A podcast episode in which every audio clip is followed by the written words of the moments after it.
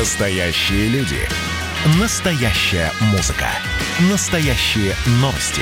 Радио «Комсомольская правда». Радио про настоящее.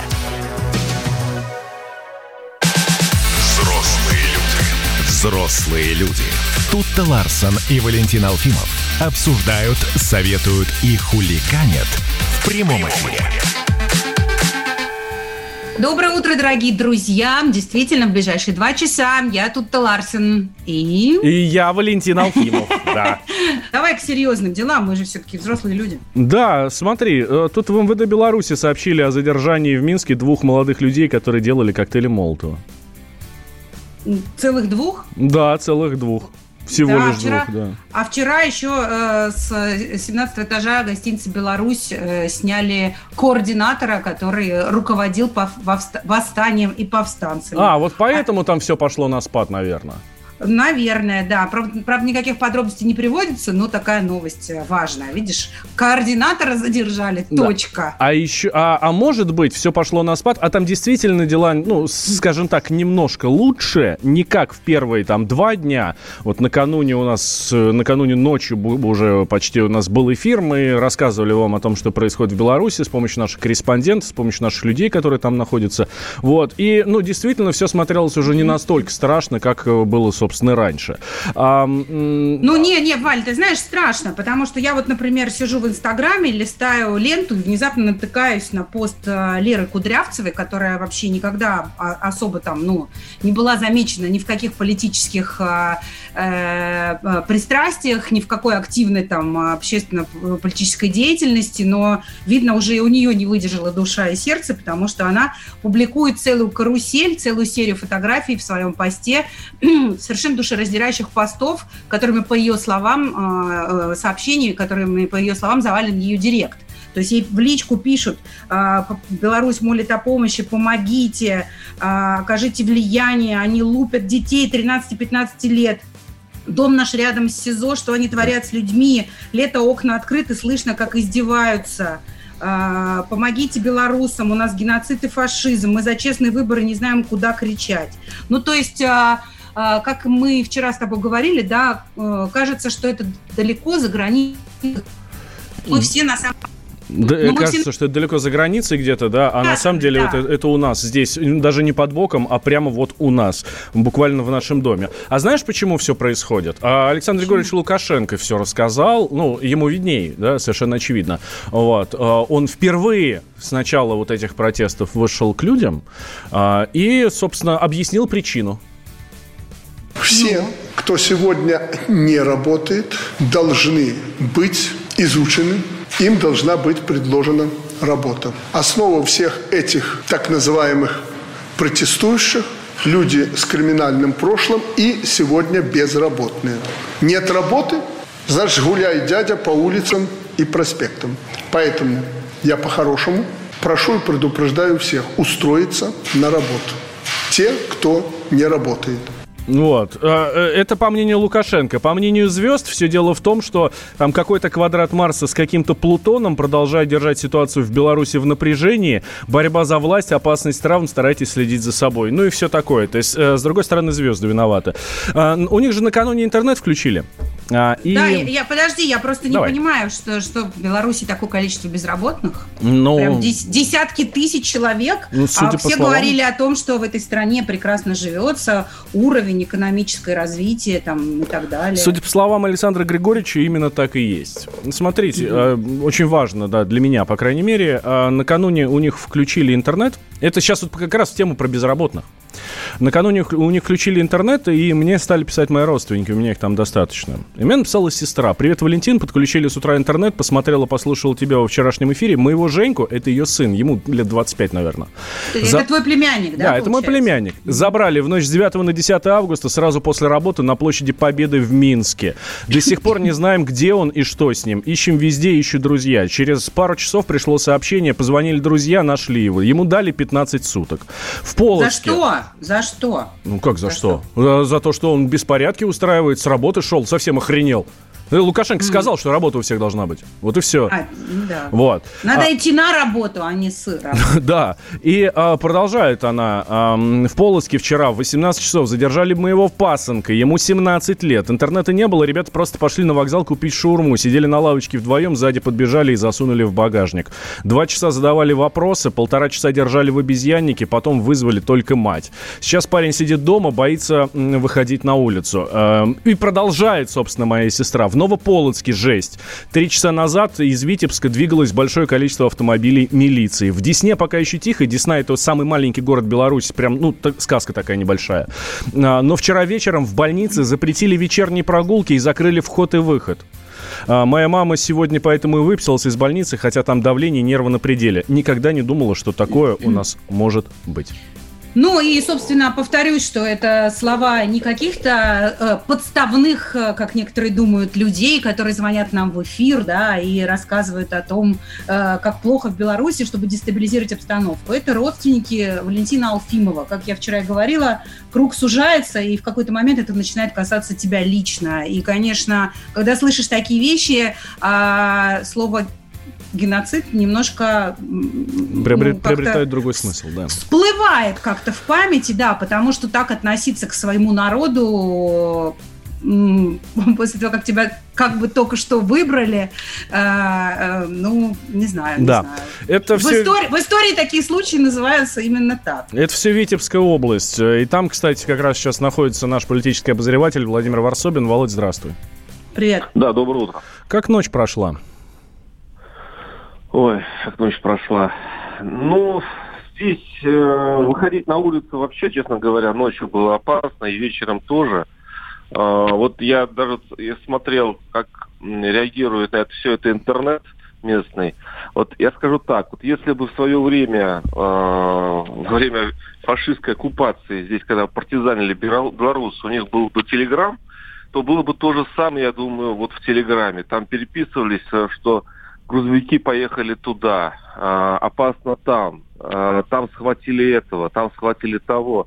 Я а, зашел в аптеку, искал а, одно лекарство, и меня, ну, и в итоге пришлось идти в центральную аптеку, но мне там вот продавщица сказала, не надо туда ходить, она единственная круглосуточная, но ходить туда не надо. Я говорю, почему не нужно? Она говорит, в нехорошем месте находится. Я говорю, в каком месте? Она говорит, там вот тут площади центральной. Я говорю, да вы что, ну а почему? Он говорит, лучше не ходите, я вам советую. Но я все-таки взял такси, доехал и понял, что, в общем, действительно, это штуковина такая рисковая, потому что это централь... все, что центрее, в, в таких маленьких городках, там больше всего автобусов таких подозрительных стоят, воронков. И вот если ты прошел просто по улице, то ты, ну, как значит, тянул лотерейный билет, возьмут тебе или нет. Ну, я прошел нормально, но обнаружил, что вот город просто вымер. То есть вот людей практически нет, потому что... Володь, Володь, ну... прости, пожалуйста, а ты носишь вот этот жилет с надписью «Пресса»? По тебе видно, что ты журналист или, или нет? Ты просто в штатском? Ну, уже, как, уже два дня идет целенаправленная охота на журналистов. Нужно быть очень большим идиотом, чтобы э, вообще даже носить фотоаппарат. Слушай, а тут же всегда, а вчера новости появились, что э, ну, э, проще относиться к журналистам более лояльно. Или это все чушь? Нет, вчера, вчера при мне останавливали такси. А, вы, нет, жу, насчет журналистов я не знаю. Но mm-hmm. и вот я просто... Вот едет такси, а, вдруг появляются ОМОН, вытаскивают людей, водителей из такси причем. Mm-hmm. И закидывают воронок. Вот, ну, если... Э, даже люди боятся это фотографировать. А если бы я себя еще представил, чтобы там был бы какой-то журналист, который бы начал это фотографировать, его бы тут же смели. Я э, местных журналистов пообщался, они все э, уже были там. Их уже отвозили в, в отделение, и они там, а, а два журналиста местного, э, витебского, они до сих пор исчезли, и их до сих пор ищут. Ну, вот, вот представьте, в, какой, в каком э, атмосфере здесь э, живут люди, э, то есть их погружает страх. Лучше сидите дома, mm-hmm. лучше смотрите телевизор. А в телевизоре, если включишь телевизор, там одни такие сюжеты, что ну, организаторы протеста. угу. показывают э, полуголого мужчину, все в наколках, фашистские наколки, свастики и так далее. У него изъяли да. там э, ножи, взрывчатку и прочее, прочее. В общем, и... Адольф проснулся. Да, Володь, спасибо большое. Спасибо большое. Мы следим за развитием событий. Владимир Ворсобин, наш политический обозреватель, был с нами на связи. Он в Витебске сегодня. Сейчас сделаем небольшой перерыв, сразу после него мы продолжаем. Никуда не переключайтесь.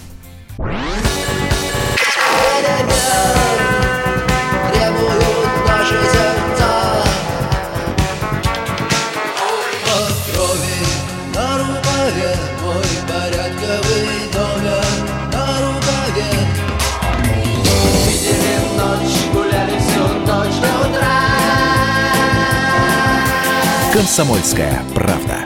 Радио поколения кино. Взрослые люди. Взрослые люди. Тутта Ларсен и Валентин Алфимов обсуждают, советуют и хулиганят в прямом эфире. Да, все так и есть, дорогие друзья. Прямой эфир, радио «Комсомольская правда». Валентин Алфимов, Тутта Ларсен. Мы с вами э, обсуждаем все, что происходит в стране и в мире. Сейчас мы говорим про Беларусь. Мы не можем обойти эту тему стороной. Болит, честно говоря, как у себя. восемь восемьсот двести ровно девяносто семь ноль два наш номер телефона. И Вайбер с WhatsApp плюс семь девятьсот шестьдесят семь двести ровно девяносто семь ноль два. Знаешь, что тут я тебе предлагаю? Смотри, мы, вот до сегодняшнего дня мы все время просили белорусов нам позвонить и рассказать, что там происходит. Сейчас, слава богу, информация есть, и у них интернет включили, так что, дорогие друзья, давайте пишите нам в Viber и WhatsApp. Вот. А наша линия выделенная тоже для вас работает, плюс семь четыре девять пять девять три семь три четыре четыре три. Но я, честно говоря, сейчас хочу россиян услышать. А, россиян, как вы видите все вот то, что происходит там, в нашей братской республике, у нас под боком, примерно вот под печенками? восемь восемьсот двести ровно девяносто семь ноль два. Да, мне сейчас вспоминается прекрасный термин, который у нас в эфире озвучил наш военный корреспондент Александр Коц. Он сказал, что помимо вот этих волнений, таких явных, выраженных и силовых, в Минске традиционно существует такой гомеопатический протест, который тоже имеет довольно сильное воздействие, несмотря на свою такую, казалось бы, миролюбивость, безобидность, вот вся эта история с аплодисментами на улицах. Вчера нечто подобное тоже произошло в Минске. Там белорусские женщины вышли на несанкционированную акцию в белых одеждах в качестве протеста против действий силовиков.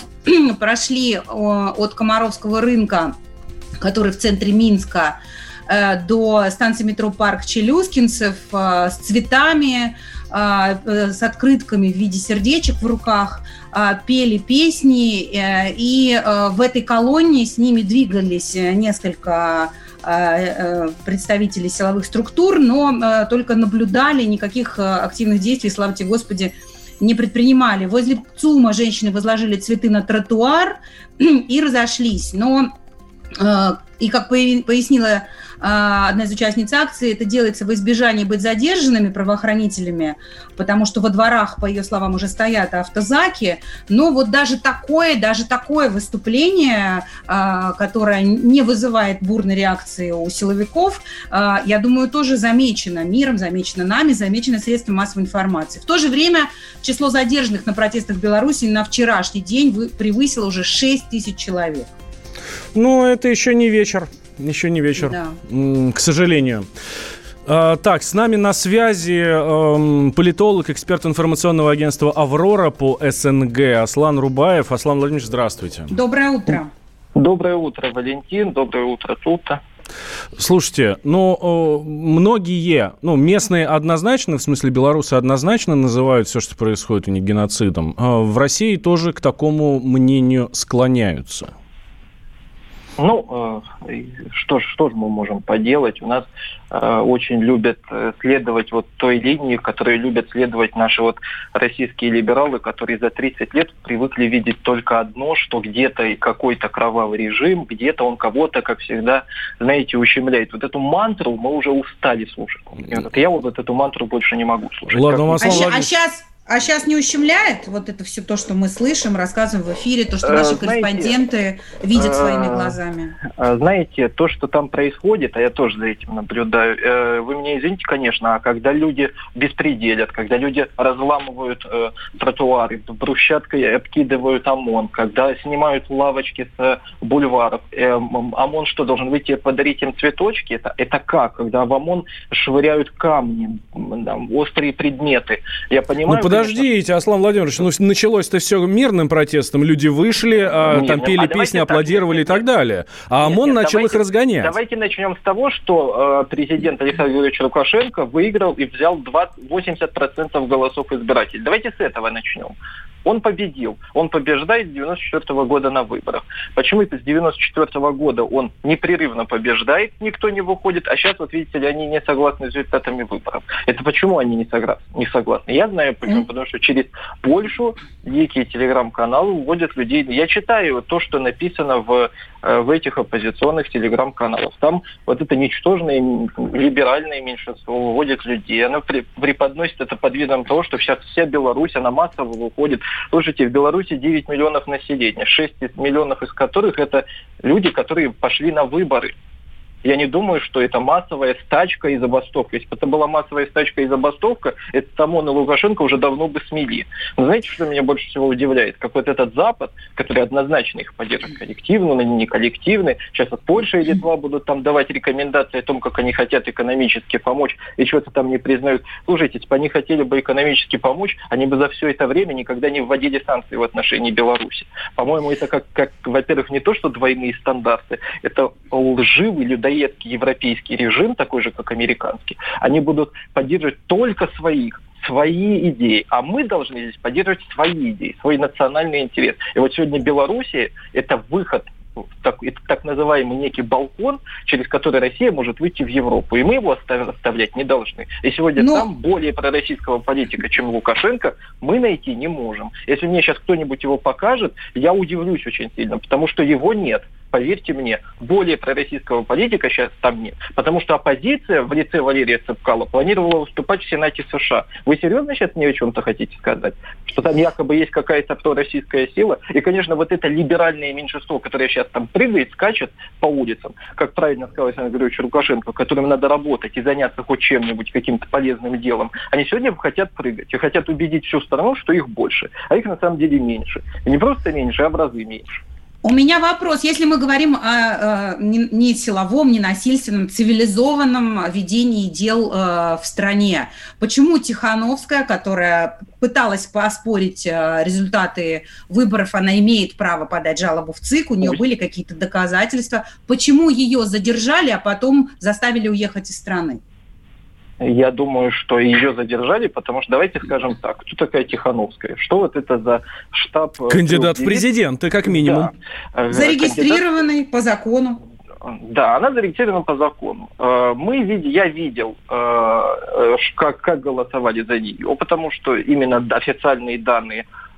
Слушайте, я слышал, что она, о чем она говорит. Естественно, эта женщина ничего не может дать, она не политик, она не опытная. Да подождите, мы сейчас не обсуждаем ее достоинства как кандидата в президенты. Я спрашиваю, почему ей по закону не дали оспорить результаты выборов? И вынудили уехать из страны.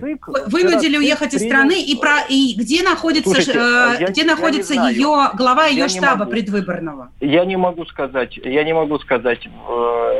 Кто, что ее вынудили, вы в этом уверены, что ее кто-то вынуждал уехать из страны? Вот я, например, не могу сказать, что ее кто-то вынудил уехать из страны. У меня такой информации нет, например. Я очень бы хотел узнать, кто конкретно и что. Александр Григорьевич Лукашенко сказал уехать из страны. Кто ей сказал уехать из страны? Я не знаю. Что они там поразбежали, поразбегались все, и при этом сейчас хотят показать, что якобы какой-то... Это же, понимаете, это уже та же технология. Они сейчас разбежались и будут говорить, вот, нас преследует политический режим. Какой-то там некий, нас сейчас убьют, что-то с нами там страшное сделать. Да ладно вам, ну вы видели, с каким лицом убегала Тихановская, и, по-моему, совершенно очевидно, что она слова не скажет теперь. Слушайте, я очень, ну, во-первых, я не думаю, я не думаю, что ее кто-то выдавливал из страны, потому что, еще раз говорю, у меня такой информации нет. Я вообще не думаю, что президент, который набирает восемьдесят процентов голосов избирателей, он будет кого-то там выдавливать. Он доказал а если... это тем, что Слушайте, за него проголосовали. Ну, а, а то, если, что... президенту, если президента выбрало восемьдесят процентов голосов, да. зачем тогда, зачем тогда запихивать, хватать людей на улицах, бить потому детей, которые на сидят улицах, на лавочке, которые сидят что... на лавочке? Зачем Смотрите. ОМОН матом кроет своих граждан? Зачем тогда столько насилия, если вся страна за тебя? Я думаю, что вся страна за него, и, как правило, как всегда это бывает, э, тот электорат, который поддерживает президента, он практически никогда не выходит. Он показал свою позицию на выборах. Он проголосовал и сейчас сидит спокойно дома.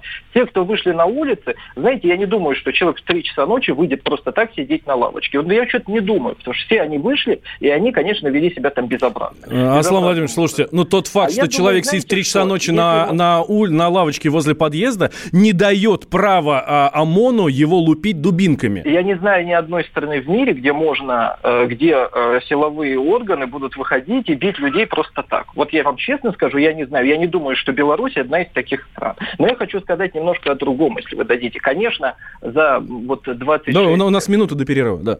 двадцать шесть с лишним лет Лукашенко управляет страной, конечно, назрели какие-то внутри реформы, конечно, он запоздал с ними, конечно, нужно было несколько изменять политическую систему, но это не то, что сегодня происходит. Если мы хотим поговорить об узурпации некой власти или сказать, что Лукашенко диктатор, давайте поговорим про королеву Великобритании, которая с тысяча девятьсот пятьдесят второго года правит, пожирает на себя значительную часть бюджета своей страны. И не надо нам рассказывать вот эту мантру о том, что она там просто символ. Она очень сильно принимает решения, очень часто политические, которые происходят в Великобритании. Просто они себя не видят. Это есть настоящий диктат. В Европе людоедский режим. Этот людоедский режим сейчас будет говорить Лукашенко, что он прав или не прав. Слушайте, мне кажется, это двойные стандарты, это явное лицемерие, которые нам сейчас хотят преподнести. Да, они сейчас хотят в очередной раз украсть нашего очередного союзника, последнего союзника в Европе. Да, я считаю, который, ко- который нас а, прямо перед своими выборами обвинял в том, что мы раскачиваем его лодку, и у нас будет полыхать до Владивостока. Да, хорошенький во, союзник.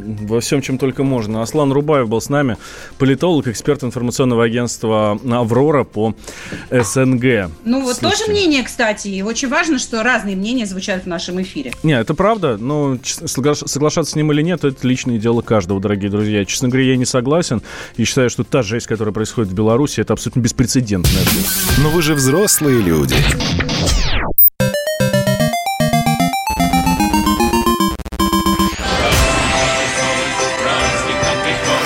Видишь суслика? Нет. И я не вижу. А он есть. Нам есть что вспомнить. Рассказываем свои истории в программе «Дежавю». Я, Михаил Антонов, жду вас каждые выходные в одиннадцать часов вечера по Москве.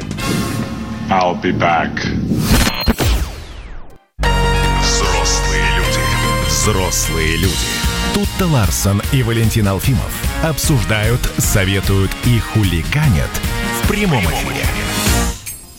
Да, друзья, и будем это делать до десяти утра. Пишите, звоните, присоединяйтесь к нашей беседе. Возвращаемся в Белоруссию, потому что события в этой стране не оставляют равнодушными россиян. Причем многие считают своим долгом не просто поддержать Беларусь, не просто высказать свое мнение, но еще и э, сделать что-то, хоть что-то, что в твоих силах, для того, чтобы проявить свою гражданскую позицию. В частности, скрипач и дирижер Владимир Спиваков отказался от государственной награды в знак солидарности с протестующими Белоруссии.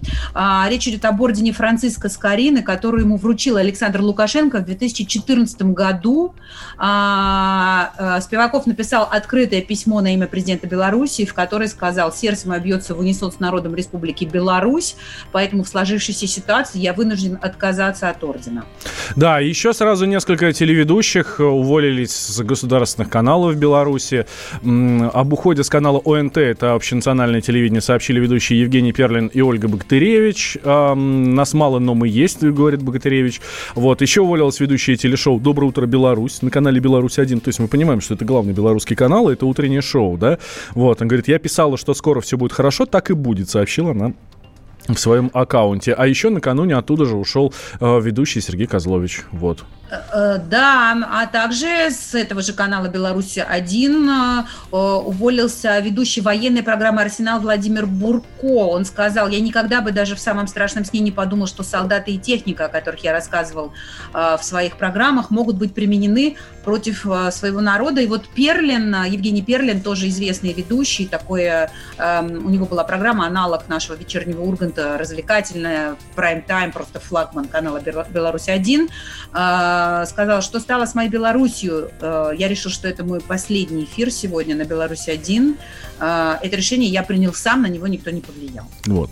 Ну, а вообще многие сравнивают, безусловно, вот эти белорусские протесты с украинскими протестами, которые были в две тысячи тринадцатом году, в две тысячи четырнадцатом году. Вот. И вот, например, писатель Сергей Лукьяненко говорит, он, он очень интересный пост написал в Фейсбуке. Где-то в Ростове, сидя перед телевизором, Янукович растерянно пробормотал: а что, так можно было? Давайте услышим Сергея Лукьяненко. Те события, которые сейчас происходят в Беларуси, они все-таки, скорее всего, не приведут вот на данный момент к так называемому Майдану, к силовой смене власти и так далее. Все-таки для подобных событий необходимо несколько факторов. Это и вмешательство, поддержка из-за рубежа, которую, скажем так, сейчас получить не очень просто в связи с коронавирусом, с тем, что у всех окружающих стран, заинтересованных, быть может, в каких-то силовых там действиях и прочем, хватает своих проблем. Существует достаточно высокий все-таки социальный уровень поддержки населения в Беларуси. Массового, абсолютно массового народного протеста, скорее всего, не будет. В Беларуси вполне жесткое руководство. Я тут не хочу никаких оценочных высказывать, хорошо это или плохо, я просто говорю по факту. Существует достаточно жесткое руководство, которое не боится применять милицию, ОМОН, даже войска для прекращения тех или иных демонстраций. Понимая то, что в Беларуси действительно сейчас очень высокий уровень возник напряженности, что выборы послужили таким сильным конфликтным фактором, я все же думаю, что в ближайшие, так сказать, месяцы, может быть, даже годы реального какого-то переворота ждать не стоит. Хотя демонстранты, разумеется, требуют смены власти и прочего.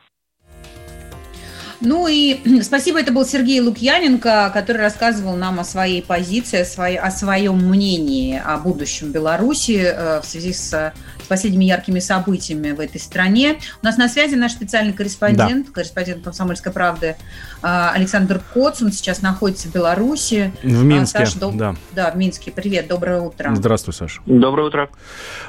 Как прошла ночь? Мы, знаю, что ты следил, всю ночь проколесил по городу. Протесты... Все настолько же серьезное или все уже утихает? Не-не, идет явно на спад. Были, конечно, там столкновения в разных точках города, но это уже не такие массовые, и э, силовики очень быстро пресекали любые э, поползновения к сооружению баррикад там, или перекрытию дорог. Кстати, вчера я заметил, что э, сами протестующие, которые устроили ну, такие бархатные акции, выстраивались цепью вдоль дорог, э, они сами пресекали провокации, вот там выбежут, выбегут, э, несколько подростков перекроют дорогу с э, красно-белым флагом, и на них вот из цепи прям кричат: уйдите, это провокация, не надо перекрывать дороги, сейчас из-за вас приедет, там он нас всех побьют. Вот, то есть mm-hmm. люди, которые собираются днем и вечером на вот эти э, акции протеста, они все-таки сторонники э, мирных выступлений и стараются сами пресекать все э, провокации. А к вечеру уже выходят другие люди, это уже выходят э, те, которые готовы на столкновение с полицией, и именно ради этого выходят. Причем выходит молодежь, хотя вот, знаете, молодежь до, ну, так скажем, до двадцати пяти. И э, я разговаривал тут недавно с наблюдателями, которые на, работали на выборах. Они, конечно, рассказывают всякие ужасы, ужасы про выборы, но речь не о том. Они говорят, что э, контингент, который шел голосовать, это от двадцати пяти и выше. То есть те люди, которые сегодня выходят на улицу ночью, они на, на, на выборы не ходили, они не отдавали свои голоса там, за Тихановскую. Ну, естественно, не все, но вот э, статистика такова. И это статистика от людей, которые против Лукашенко. Они сами э, как бы расстроены такой статистикой. Ну, а то, что... М- идет на спад, это вполне объяснимо, потому что за предыдущие а, три ночи было а, схвачено полици- милицией несколько тысяч человек, то есть а, нейтрализовано самое активное, самое радикальное, самое пассионарное а, ядро вот этого уличного протеста, и просто воевать с милицией стало некому. То есть есть те, кто готов там подразнить милицию, покидать издалека в нее пустые пластиковые бутылки, но так, чтобы ввязаться в драку, уже нет. Милиция очень быстро рассеивает эту кампанию. Саш, я, ты накануне говорил, что милиция тоже стала себя совсем по-другому вести, и некоторые представители ее начали адекватно общаться с, с протестующими, как раз потому, что нету особых провокаций со стороны протестующих, или, может быть, какая-то команда была дана, и какие ощущения, может быть, какая-то информация есть? Мне кажется, что скорее это была команда. Это я вчера наблюдал в районе Каменной Горки, там приехало, тоже стояло там, может быть, человек двести в цепи, приехали автобусы, и все ждали, что они сейчас выбегут и начнут, как это обычно, щитами и палками теснить, а они вышли спокойно, подошли к людям так, чтобы их сильно не напугать, и начали разговаривать совершенно атипично. То есть там, пожалуйста, будьте добры, мы вас очень просим. И, знаете, дошло до того, что э, вот люди протестующие начали говорить э, ОМОНовцам спасибо, ОМОНовцы говорили, это вам спасибо. И вот, в принципе, можно было, конечно, пустить э, по щетине, щеке слезу умиления от этой картины, если бы накануне я не видел, как те же самые ОМОНовцы гоняли по, по, по этому же району Каменная Горка подростков, лупили их дубьем там уже лежачих вчетвером, выламывали двери в подъездах таранами, чтобы ни один не ушел, вот ни один, чтобы не, не, не ушел от их справедливого, в кавычках, возмездия, вот те же самые люди. Поэтому, как, как ранее была команда действовать жестоко, так, так вчера, видимо, э, надо была команда не жестить. Но при этом, вот пока э, миндальничали э, ОМОНовцы на Каменной Горке, в другом районе они стреляли из помповых ружей по, по балконам и окнам, из которых э, на них сыпались там абс- обсценные проклятия. Ну, вот, так, мне кажется, скажи, это... Закон сохранения насилия. Да, капец. Жутко звучит, кстати, Валь, закон сохранения насилия. Саш, скажи, пожалуйста, все-таки вот эта вот попытка экономического воздействия на действующую власть, все эти стачки, там, я не знаю, итальянские забастовки, они как-то так и не развились ни во что, да? Нет, они ни во что не развились. Ну, нет людей, готовых потерять работу. Здесь и так тяжело с работой. А остановить предприятие, ну, во-первых, предприятия принадлежат, ну, если не олигархов, да, то крупным предпринимателям. Крупные предприниматели все равно аффилированы с властью. Остановить крупное предприятие, крупное предприятие, это значит пойти против власти. Ну, ни один бизнесмен крупный здесь не пойдет, он знает, чем это может закончиться. Экономическое воздействие могут, может быть только извне. Вот как сегодня Помпео заявлял, что уже э, они раздумывают над э, возможностью введения санкций против Лукашенко. Вот это, этот путь, да, этот путь наверняка э, Белоруссии придется пройти. А я думаю, что в принципе вот, в будущем ей грозит э, венесуэльский сценарий, когда у них появится свое, свой Гуайдо, я не знаю, может, это будет Тихановская, там, президент в изгнании, и какой-нибудь, а, какое-нибудь правительство национального согласия, параллельная ветвь, такая mm-hmm. фантомная.